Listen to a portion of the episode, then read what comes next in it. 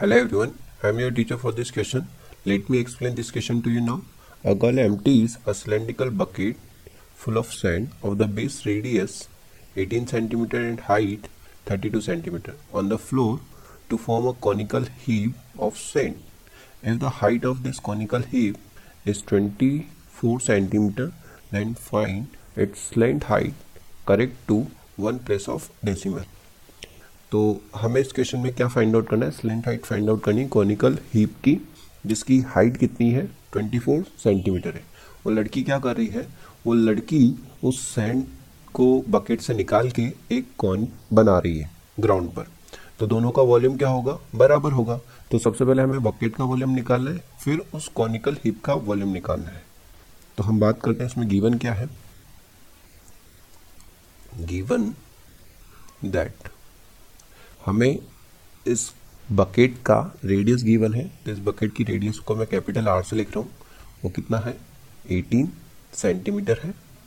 And इसकी height जो given है, वो कितनी है? 32 सेंटीमीटर है। और मैं यहाँ पे जो हमारा कॉनिकल हीप है, उसकी रेडियस हम एज्यूम कर लेते हैं। लेट द रेडियस ऑफ़ कौन?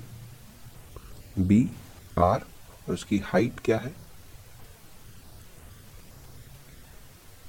हाइट जो हमारे पास है, हम एच स्मॉल एच मान लेते हैं, और वो कितनी है हमारे पास? 24 सेंटीमीटर गिवन है। तो सबसे पहले हम वॉल्यूम की बात करते हैं। Since volume of bucket bucket का जो वॉल्यूम है, वो किस फॉर्म में है? सिलेंड्रिकल फॉर्म में है। तो हमारे पास क्या हो जाएगा? Pi R square capital R square into capital H तो वॉल्यूम ऑफ़ बकेट बकेट का वॉल्यूम पाई इंटू बकेट की जो रेडियस है वो कितनी है? 18 तो ये हो गया 18 इंटू एटीन और उसकी हाइट दी है 32 सेंटीमीटर सिमिलरली वॉल्यूम ऑफ़ जो कौन है? कॉनिकल हीप है आपका? उसका वॉल्यूम क्या हो जाएगा? कौन का वॉल्यूम होता है? One by three pi R square H तो volume of heap equal to one by three pi R हमें नहीं पता है। इसकी रेडियस हमें नहीं पता है। इन टर्म्स ऑफ़ आर हमने ली है। और इसकी हाइट है twenty four since volume of bucket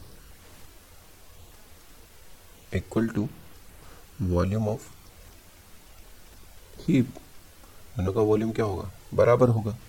तो बकेट का वॉल्यूम कितना है हमारे पास? Pi into eighteen into eighteen into thirty two और हीप का वॉल्यूम निकाला हमने one by three pi R square into twenty four इस पाई से ये पाई कैंसिल हो गया। इस थ्री से हमने इस ट्वेंटी फोर को कैंसिल किया एट टाइम्स इस एट से इस थर्टी टू को मैं कैंसिल कर देता हूँ फोर टाइम्स तो आर स्क्वायर जो है वो कितना आ रहा है हमारे पास? R square equal to eighteen into eighteen into four तो यहाँ से आर बराबर क्या हो जाएगा? एटीन इंटू फोर का अंडर रूट कितना हो गया? Two. Equal to thirty six centimetre. ये हमारे पास क्या आ गया? हाइट आ गई किसकी? कॉनिकल हीप की।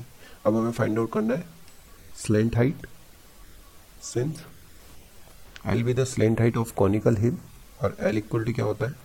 अंडर रूट ऑफ़ हाइट का स्क्वायर प्लस रेडियस का स्क्वायर तो आर इक्वल टू हमारे पास गिवन है। थर्टी सिक्स और हाइट इसकी है ट्वेंटी फोर। तो ये हो गया ट्वेंटी फोर का स्क्वायर प्लस थर्टी सिक्स का स्क्वायर। ट्वेंटी फोर का स्क्वायर हमारे पास है under root of five seventy six.